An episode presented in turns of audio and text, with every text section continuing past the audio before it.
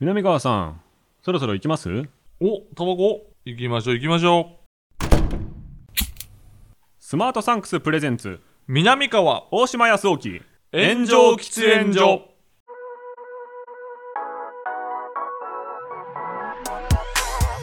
So long, I've been trying to fight the world. Damn wrong, everything I thought I knew. Hold on.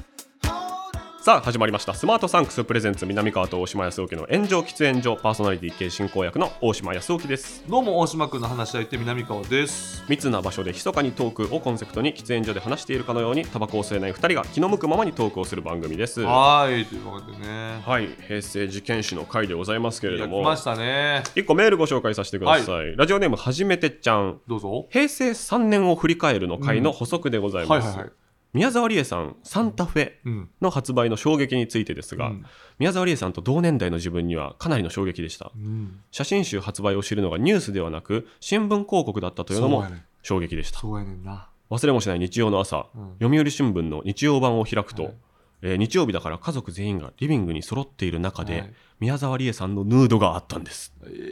え、サンタフェってなんかこう柱みたいなところに。はいはいはいはいかけこのねちょっうとん遠曲してるそなうんかそうね、演劇してる柱みたいな感じはいのこう胸を隠してるんやけど、そうですねその新聞では出てるってことトップレスが出てるってことどうなんやろうな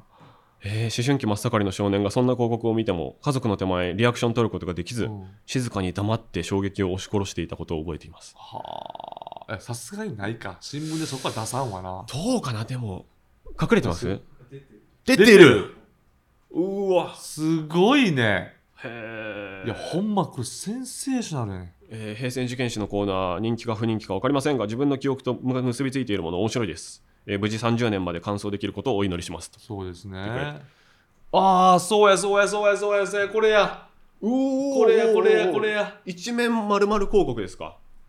そうそうそうこれやこれや今見てきついな思い出したちょっとそうやちょっときついなこいやこれやっぱ時代もあるよ、うんこれが許される時代ではあるし、まあ、テレビでもうん深夜は普通にトップレスだっいたや深夜どころか日中日中というかや普通おにおゴールデンでやった志村多分けんさん志村けんさんとかバカ殿とかねとかのあがのおっぱい普通におっぱい普通に出て女る性のも出てるお正月とかで出てたよあうんあおめでたいみたいな感じそれは家族で見てるみたいな見てる見てる感じですうんでもなんかそれ別に正常な気がするんですけどね、うん、別にそうそうやねん別になんかあみたいな感じうでん気まずくなる、なんかさ最近ちょっとあまりにもはいちょっとしたネタ番組とかうでん下ネタを言うことに対して、はいはいはいツイッターでさ、い家族いるのに気まずいだろみたいな、はいはいはい言い過ぎじゃない、はい、や言ってるから気まずくなってますからねまずいことを経験しろよと思うけどうんね、それもあるし、うんいやいやじゃあ相撲見てても気まずくなれよって思うしああそうねあのーなんか印象派の画家が描いたうんラフ像とかが「はいはいはい美の巨人たち」とかで紹介されてる時、うん絶対気まずくなってないじゃないですかそうなってないなってない全然なってないだから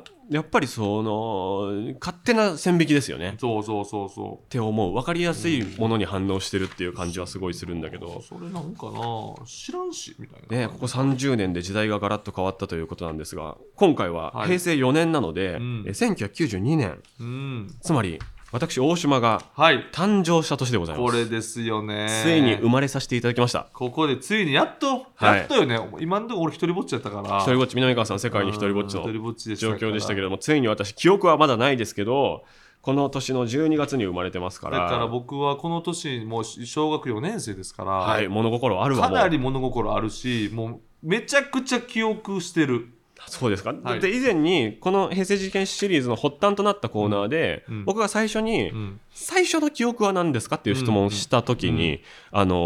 ー最初に悪いことした人じゃないけど最初に捕まった人みたいなうんニュアンスで金丸そうさんの名前出してましたもん金ね、丸さん南川さんそう佐川献金疑惑疑惑でで金丸氏が議員辞職とそうやねでその金丸さんっていう名前もそうやねし、漫画じゃないんだからっていもううそうおじさんのこの悪いやつっていう感じが子供心にすごいこう刻んだんようね、んベタすぎるだろっていうめねちゃくちゃニュースやってたもんずーっと金丸さすんやごっいたわお金系で言うとやっぱね村上ファンドとかになってくるな僕はああそうか、うんお金系になると村上でも年齢的にはそれが多分僕小学校 4, 4年とかだったんででしょうプラス10年かかると思うんだけど、うんえーいろいろあるなあクリントン当選だって、まあえーこれだからクリントンヒラリーでしょヒラリーそうだそうですあこの左の方は石井照美さんじゃなくて違いますよなんで石井天竜さんが主軸なんで すか本家の方ですか、いこれやはほんい。やいやこれこれこれこれこっちが本家ひらひが本家あそっちが先なんですね。本家でさうん、あのー、何やったっけまだスキャンダルとかはもうずっと後です全ね。然なくて、はいあのエエピソードあるやん有名なエピソードえなガんすソかリンスタンドに行って、はいはいはね有名ですよね美談みたいなあの美談クリントンと、はいえーこのヒラリーがガソリンスタンドに行くのよ、はいはいはいガソリンスタンドであのー元彼に会うのい。おお、ヒラリーの元彼で、はいヒラリーの元彼があって、はであのあ元彼やみたいな感じになって、ほんでそのままガソリンスタンドを後にするねんな、はいほんならクリントンかなヒラリーさんに言うのよ、まあ、よかったな俺が彼氏で、うんね、あ俺が夫になって俺が大統領になってよかったな、うみたいなこと言ったらヒラリーがあもし私があの人と結婚したらあの人があなたの運転席に座ってるんやってすごいわ。すごいよねかっこいいな。クリントンダサいなク。リントン出せるの クリントンこの時から出せるの ずっと出せるのそれあるな。この逸話の話そうの時に、うんそのカマセイヌみたいなやつかわいそうですかわよい。そうかわいそういやほんまにそう言ったって思うよな、孔子とか、うんキリストとかブッダとか、あの諸葛孔明とかに、うんうんこれって何々なんですかっていう、うんそのうん焦点の振りみたいなする人かわいそうですよね。かわいそうやし俺多分もっと笑い話っぽくやってると思うねん確かに。うん、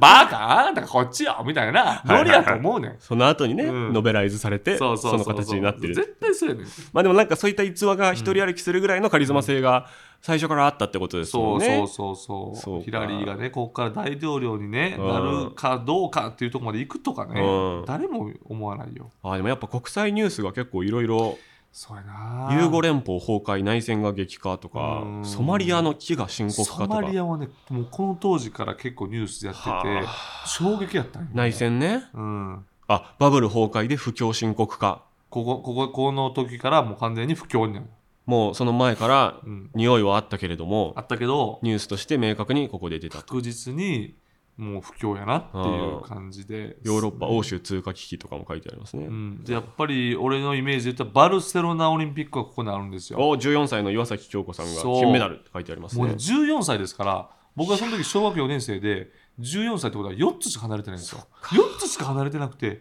オリンピックで金メダル取んのって世界で一番早いとそううわーで人生で一番嬉しいですでじゅ14の人生で一番嬉しいっていや言もったう面白いわのでもうみんなそうえそれはそツッコミとツッコミが発生するんですかそのいや14歳で人生ってみただいかな、ら親父とか言ってただ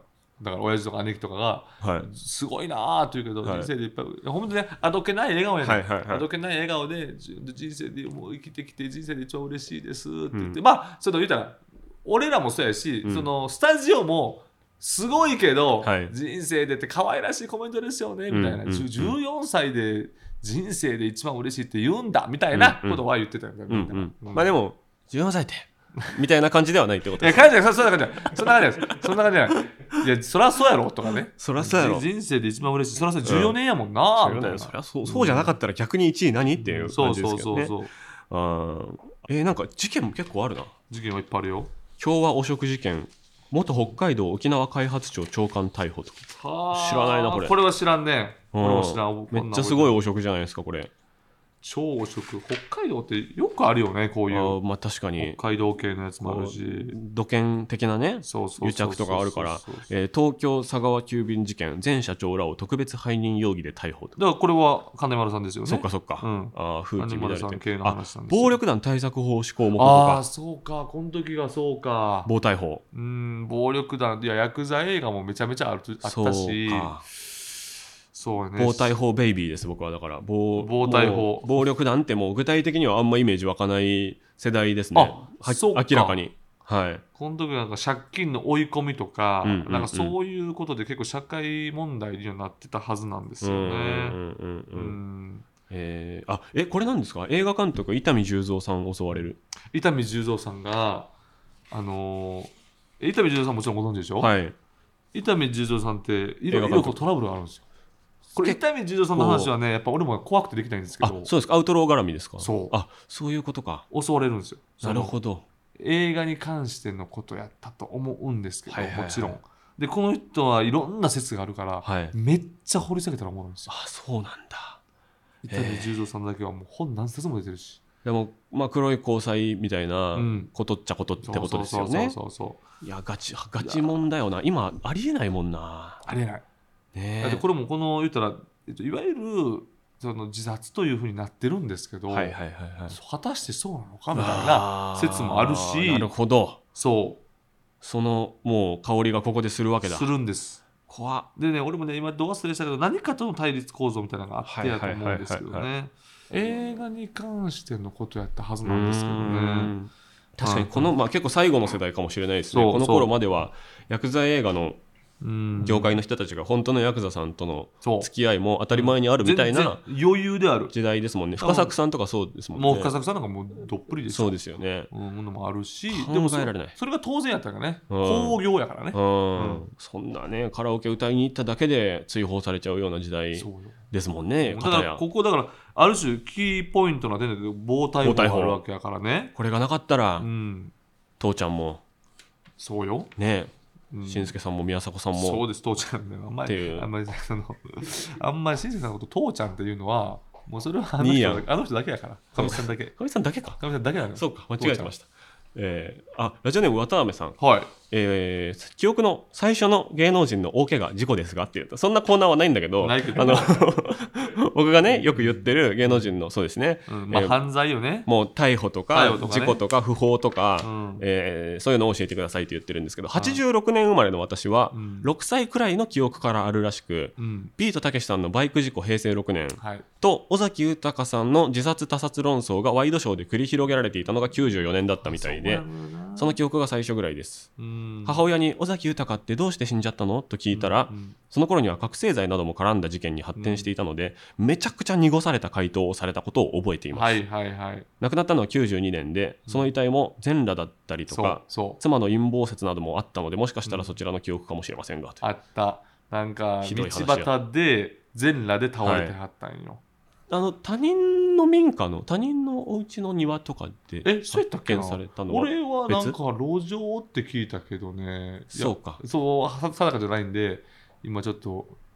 確認してほしいんですけど、ね、このねこの回だけね作家さんのパソコンがね、うん動きまし熱たくなるっていうねでその時になんかねあのいろんな説があったのよそ,、はいそれこそ奥さんの説もあったこれひどい話ですね力士もあったのよ力士に殺されたって説もあってなんであってんそれはえでもそれはおほんまかとか全然知らんそれもんで薬ではい死んだもあるしうわすごいな民家そうですよねあそうなんやその関係ない人の民家の庭で発見されたんですよねそうなんや確かねだから塀をどうやって越えたんだっていうでしかもさそのあのどの段階かであの全裸のはいあれ写真出んねん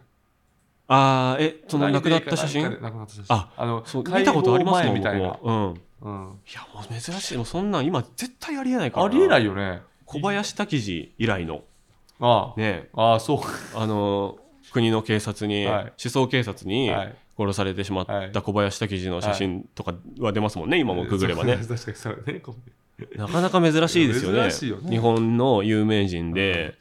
でしかも裸の亡くなってる写真が出てる人っ写真出てるないよ滝地豊だけじゃないですかうんなんか漫才コンビみたいだいけやーど笑えないな笑えないよ幸薄い漫才だな本当にえーっていうでも相当まあショッキング一番の芸能ニュースかもしれないですねでやっぱりこれあれやねんなこの初めてここで少子化現象を分析されたのようんだから大島君が生まれた時にちょうど少子化が始まってるとうんいううんうん現象として、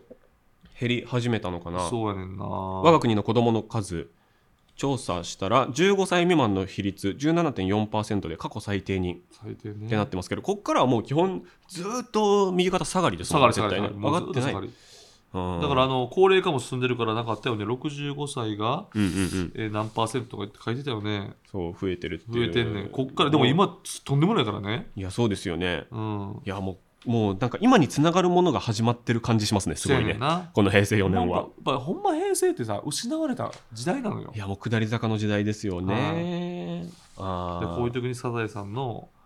長谷川町子さんも亡くなって昭和終わってる感じするわそうやねん長崎佐世保にハウステンボスオープンこれもも今もねもうね一回経営破綻みたいなあしたねありましたもんねしたね、そうなんだような、ん、65歳以上の人口が過去最高13%うんそして学校の週5日制スタートああ公これちょっと務員の週休2日制もスタートしてますあねる種この辺りでちょっとこのゆとり教育みうたいなんうんうん感じになるわけですよあね。顕微授精による赤ちゃん誕生国内初っていうのがあるんですよ、へ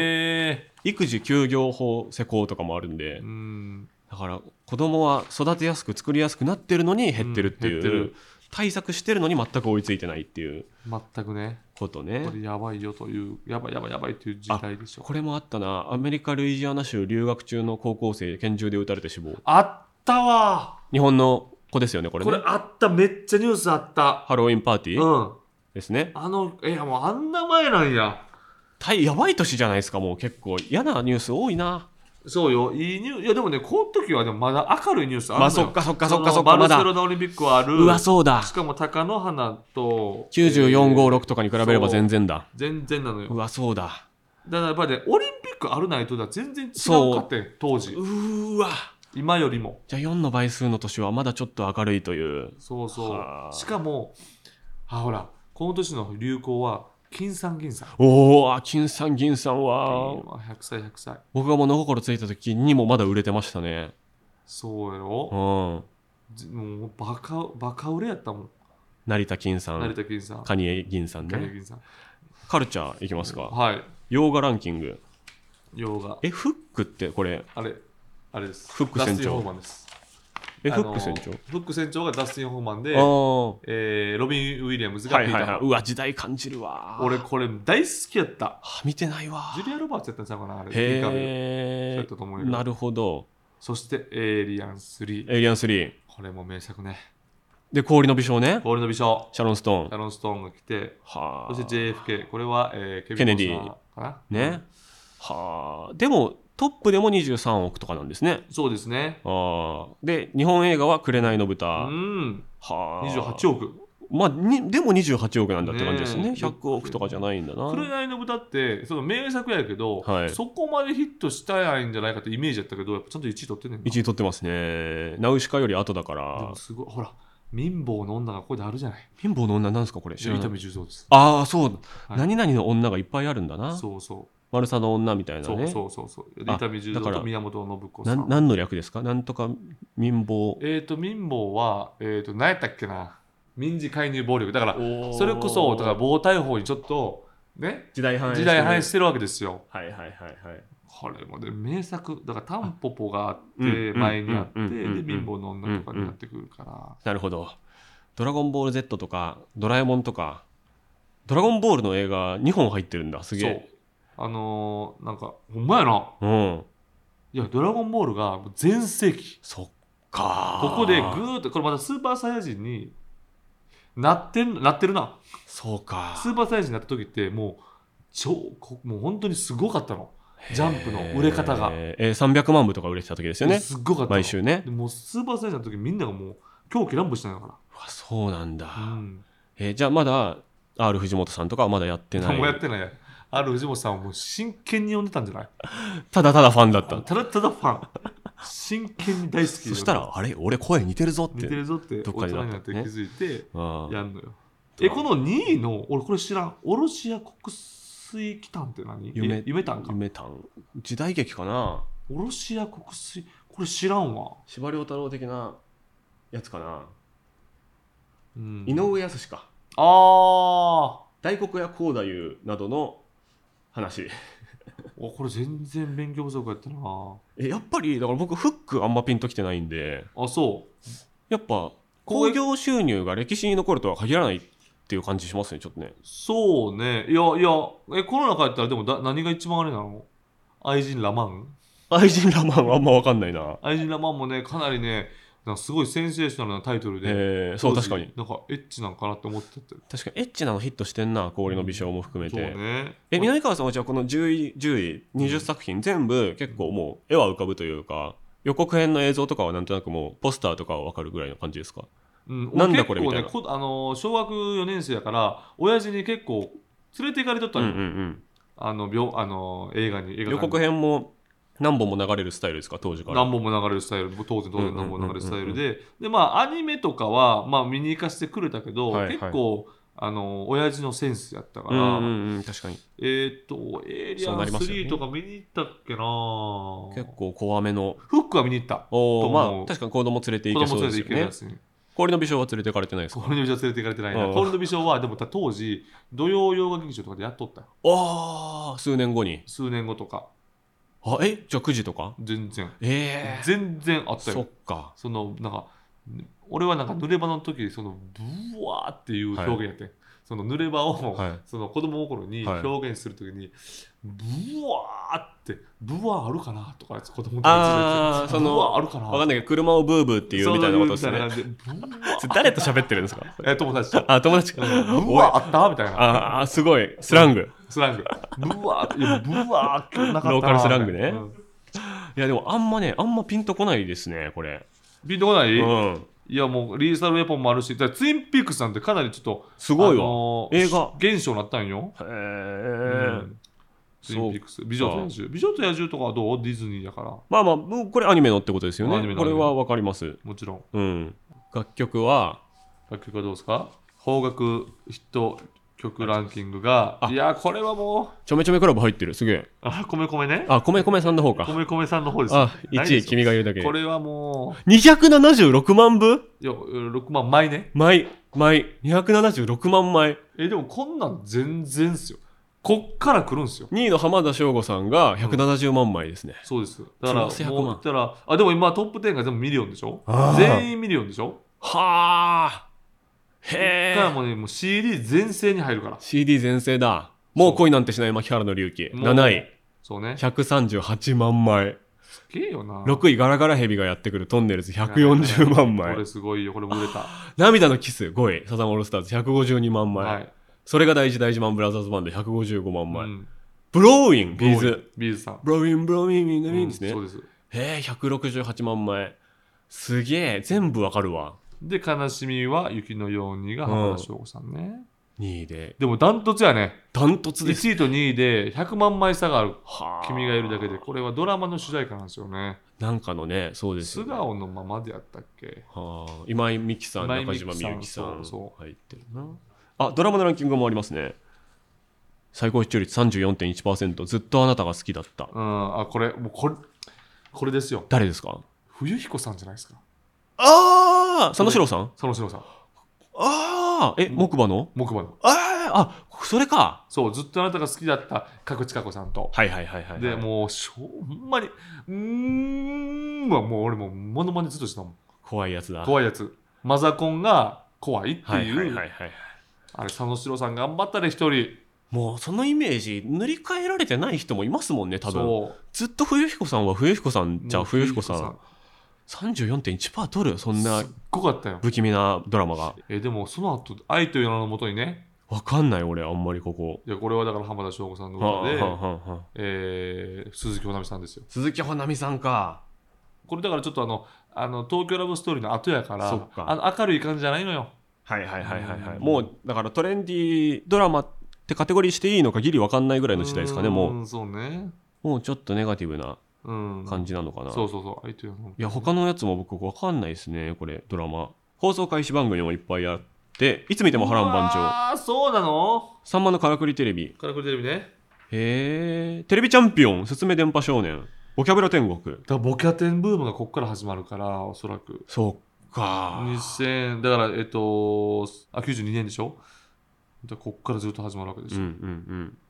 電波少年もねうわ、うごうごルーガ。ゴーゴルーが分からんな。わからん分かんないです。うごうごルーガ。まあ、まあ、あの、なんかちょっと、なポンキッキーズみたいな感じかな。ああ。うん。子供番組でこす。の番組みたいな感じでクレシンがここで始まるクレシンこっからなんだ。俺なんか下品な漫画が始まったからみ見て見てみたいなことだ友達に言われたなうんおも浅ろい草橋ヤング用品店ね。朝やん朝やん。これも90あ92年で始まって96年で終わるんや短命な、こう、ドあでもカンという番組が。その後朝やんになるのかそうですね。そうかそうかそうかうんうんテレビチャンピオンとかはだからそのままで長寿だった。ちょっと珍しそうだねいかな。いや、面白いけど、なんか感じるな、すごい。これは生まれた年だからね生まれた年だし、生まれ全た然もうギリ知らない。そうやろそれは知らんわなうん。だからちょうどね親たちも子育てでうん僕らが生まれて忙しかった時代なんで、うんこの時期のカルチャー知らないんですよ、うんちょうどうん、だから多分親たちも分かんない親たちこの前の話しかしないんですよねだから僕の家庭で言うと僕が末っ子ではい小学4年生になるからちょっとさもう自我もあるし、はいほっといてもいいやんはいはいはいはいだからちょっとあのテレビに結構釘付けの時やはあはあはあかはあらだから見てたんやと思うなるほどやっぱそういうまあテレビ時代ですそもうんねテレビ全盛期全盛期というかもうテレビせしかないからね、うん、まだそのまあでもそそうかゲームゲーム依存みたいなのはまだですかそのゲーム脳みたいなのはまだ全然後ですかえでもね高校の時はもうさゲームみんな大好きだからゲームしてるんやけど、はい俺がそこまでゲームにハマってないってだけやねんあーうんテレビっ子とゲームっ子にうんちょっと分かれてたような時代なのかな、俺はどっちかというと本当に当時空手やってたからあーアクティブな方やったんやと思うねはいはいはいはいはいうんうんうんえその時からもうお笑いすげえみたいなお笑い好きみたいになってました、うんだからとあの小平成4年は僕が小学4年生っていうことはつまりごっつい感じやってるんですよ、はいはいはいはいはいはいでミラクルエースとか、はいはいはいはいはい月曜に学校行くとミラクルエースいたりはああのーもうそんな感じなんですよなるほど浜田や正俊やんやんやんやんやんやんってずっとやってるやついっぱいおったよへえもうほんまにモノマネみたいないやすごいわなるほどそういう時代ですね30年前ちょうど30年前ですへいねへいへいはまだ始まってないですよねまだですね。まだですよね全然ねうんいや、面白い。ずっとできちゃうから、平成受験司会はもう切り上げるのが大変なの大よ。変ですねこれは時間が大変もう一旦終わりましょう。平成4年は終わりで。はいこっから暗い時代が始まるんだ。そうですここで番組からお知らせがございます。何9月3日日曜日に渋谷ユーロライブで開催されるラジオリスナーフェス2023に炎上喫煙所が出演しますう。わなんと、ーそんなことがあるんですねうん。すごいやんえーラジオリスナーが主催しているトークフェスで、はい約4時間いろんな番組やコーナーが登場するイベントです、はあはね、この僕らの時だけ人いないみたいなことあっあたらいやち嫌なょっんとでき、ついよね、ねぜひとも来ていただきたいと思いますが、えー、ちょっとあのスーパーサンスケとの復習ラジオは入ってないですねあーでもこれからね打診が行くかもしれないんでいや一切来てないですね分かんないですよでも,、まあでもまあまあこっちの方がいいか、絶対に、えー詳しくはラジオリスナーフェスの公式ツイッターをご確認ください、はい、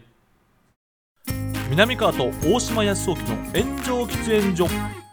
この番組は最短1分で感謝を送れるギフティングサービススマートサンクスの提供でお送りします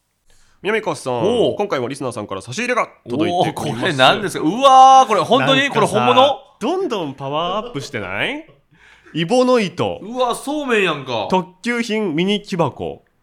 木箱入りのえ木箱だけじゃないですよねこれ中入ってる中入ってますよね開けていいはい開けていいなんか開けんのなんかも申し訳ないなこれえ南川家でぜひ食べていただいきたやいいいのもえもちろんもちろんう子供はもうチュルチュル麺麺大好きだからさ夏ですしねそへえ選抜指定されたん熟練製造者により玄関機のみに作られる特級品黒帯ですう黒帯どうしたすごいねこれこれおいくらすんのこれこれ「ラビット!」で紹介したらな超ラビットで、 お前、ラビット出たことないの よ。うわー、見て変な空気になりますよこれごラビッいトで紹介した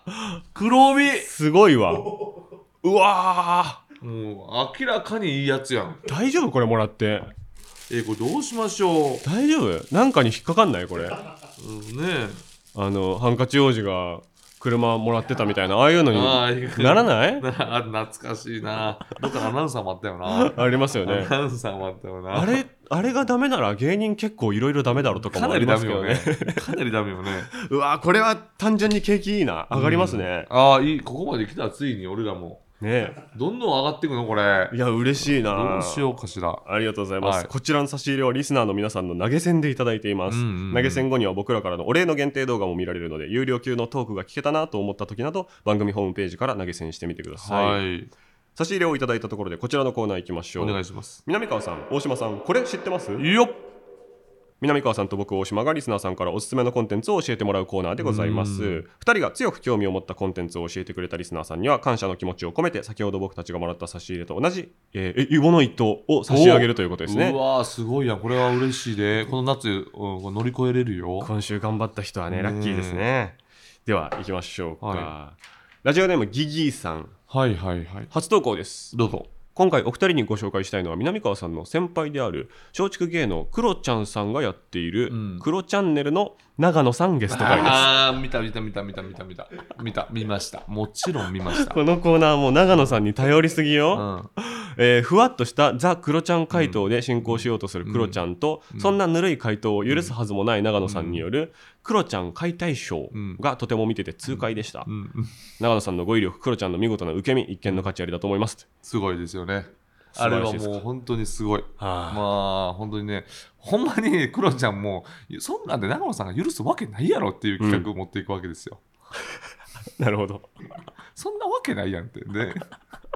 でなんか多分スタッフさん も、い多分おそらくちょっとクロちゃんに対してのフラストレーションがちょっとあんのよね、多分ね。あそのチャンネルのチーム内多分おでそらくね。一緒にやってる長野さんがバーって言ったことに対して、もうなんかスタッフが拍手喝采みたいな。 よく言ってくれたもっと言ってくださいみたいな。異常空間だよもうどっちもどっちでしょだもっうて 全部ひっくり返すのよ、だから途中で。ちょあーっと待って待って待って、これなんだこれみたいな。なるほどで、クロちゃんはなんかキャバ嬢呼びたいとか言うのよ。はいはいはい本当に呼びたいのかっていうのよ、まず。お 前、本心で呼びたいのかって。怖いわもうそんなわけないよなっていう。やばいってもうもうつ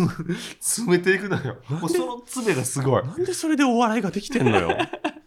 もう藤子不二雄 A の漫画に出てくる人じゃんもういやもうほんまにね、お見事ですよ。すごいわお見事お見事。あれだけでも跳ねてると思うねんな。えーここれれだけじゃないかもしれないけど。あそうか黒チャンネルの中うでんそうそうそう特に異彩を放ってるうん払ってると思これどうですかシラフで見た方が面白いのかちょっともう晩酌しながら見た方が面う。あ白あ、まあまあ、どっちでもいけるけど、お酒飲んでる方が酔えるとい思そううよ。ですよねうわ楽しいわ、 うんうんだからロフトプラスワンとかじゃないってことですねもう長野さんはいや、違うんじゃないですか。長野さん自体がロフトみたいになってるもいうや、すごいカルチャーやと思うのよね。すごいわ、うん。いやーもうすごいなもう絶対見るわね、すごいですよ。いでやもね、本当になんか、仕事をくださいっていうのを言うからね。うん、だからすごいですよ。いやありがとうございます、うんえーラジオネーム東京で拝聴中さん、はお二人にお勧めしたいのはすれ違い競争曲「ラプソディ」かなという曲です、えーこの曲は現在クリーピーナッツとして活躍されている DJ 松永さん、はい R 指定さんさらにその R 指定さんの当時の相方であったコペルさんのあ3あ人によるラップの曲ですへうえ。ーんコペルさんね。えー R さんとコペルさんの高度なラップの掛け合いであるものにはまってお金がなくなっていく様を歌っているのですが、うん。 2人が歌っているあるものが同じようで実はすれ違っているというアンジャッシュさんのコントをモチーフに作られた曲です。へえ、すげえ。えー、そうなんだ。いや、ちょっとき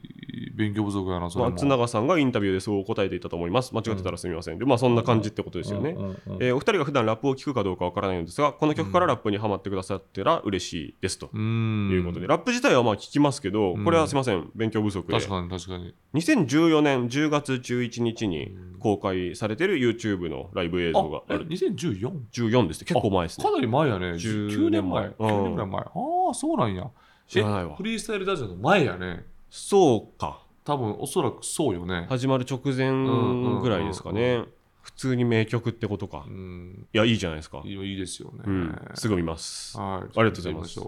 ラップ聞きますよねでも聞きます聞きますそうですよねうんうんうんやっぱり単独ライブでもあのビムさんビムさんね作ってもらったんでめっちゃかっこよかったですね、よだねからそれもすごいだからあの要はあのフリースタイルダンジョン的なものとはいちょっと違う感じのものと、はい2つあるじゃないですか、2つ。うんうんまあ、バトル大系きく分けるとなんやけど、まあバトル系うとんこうアーティストちゃん系ととアいーテうィスかト系、はいまあ、両方聞きますけどね、はいやっぱあのバトル系は、ほんまに感心するよね、うんすごいなって。あれもなんか全部テロップ出てるからうんわかるすごさわかるけど現場で聞いてる人とかうんリテラシー高すぎないってちょっいとや思ほいまんせまん多分分かるやろうね。うわーってよくここでぶち上げれるな。そうですよねなんか韻踏んでるは音でわかるけどなんか意味まで重なってるは文字で浮かんでないとわかんないからダブルミーニングってことあるじゃん。はいなんかかなりすごいこう、はいただインフンでるだけじゃなくて、あ三重構造ぐらいになってるやつみたいなれを、あれほんまに分かってるみたいな。ねだその場では、もう空気でバイブスで、ううんお今のすごいんじゃねみたいなああ、な感ってじるでのかなバ。ッて盛り上がって後からライブ映像を見て、うん実はここのリリック、うん2つじゃなくて3つ意味かかってんねんみたいとなか、後で気づくみたいなのもありそうですよね、まあ、あるし、うんでなんか韻をふ踏んでるのがすごいみたいだけど、うんでもそのバトルはもっとその熱量なんだよみたいな、言う人もいるし、はいはい全然韻踏んでない人たまにいますよそねうそうそうあれもすごいよね、いやちょっと見ます見ます、はいすぐ見ますこれはうん、いやーすごいなやっぱお笑いをモチーフに作れちゃう人たちなんだな、最初から、そうですねだからチャンネルの長野さんゲスト会か、はえーえ R さんたちが作った昔のラップの曲あすれ違い競争曲ですすれね違い競争曲はいそっちででじゃあですかもちろん、はいもちろんもちろん黒 もちうゃん見てますからねあ もう見てますし、はいやっぱりうんやっぱりこれは本当にすごかったね長尾さんも確かにすごい し、はい黒ちゃんも最初ダメやねんけどやっぱやっぱすごいんですよねあはいーいや両方僕はすぐに見させてちょいったとだ見きてみまてくだすさいお願いしますというわけでこのコンテンツを教えてくれたラジオネーム東京で拝聴中さんには、えー今日僕たちがもらった、えー差し入れと同じイボの糸黒帯を差し上げますというわけでコーナーは以上となりますコーナーへのメールはスマートサンクスのウェブサイトにある番組投稿フォームからお願いしますあなたのおすすめコンテンツ教えてください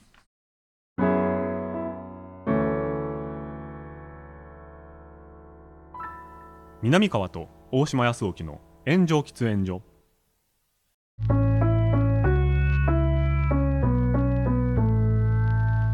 スマートサンクスプレゼンツ南川と大島康之の炎上喫煙所そろそろお別れのお時間です、、はいいや平成4年まで来まして来てねついに私が生まれましたけれだかどらこもっからはどんどんもしかしたら分かりやすいのもあるってことだよねそうですね2人の会話がこう噛み合っちゃっ噛み合てってくるよりどんどん長くなっていったなってりくるよねするかもしれないけど、うん、うん、やっぱ時代の空気ってなんか感じるな本当にそうよね、うんなん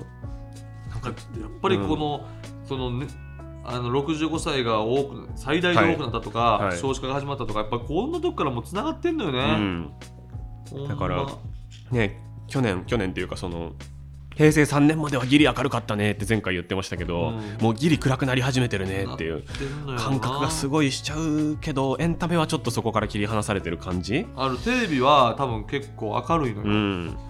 いや面白いわこの定点観測予は、算もいっぱいあるし、ね、引き続あきれやろうしやっていきましょう皆さんの思い出もぜひとも送ってください、番組への感想コーナーへのメールはスマートサンクスのウェブサイトにある投稿フォームからお願いしますあなたの記憶に残っている平成事件史もぜひ教えてくださいハッシュタグはすべて漢字で炎上喫煙所僕たちに話してほしいテーマも募集中ですまた番組を聞いていて面白いと思ってくれたあなたお気に入り登録やレビューでの評価ぜひともよろしくお願いしますここ聞き流してないですかやってくださいねおフ願いォしローますしよてフォローすれば聞き逃さないですからうんねぜひともよろし続くお願けまいしすからよろしくお願いします、はいというわけで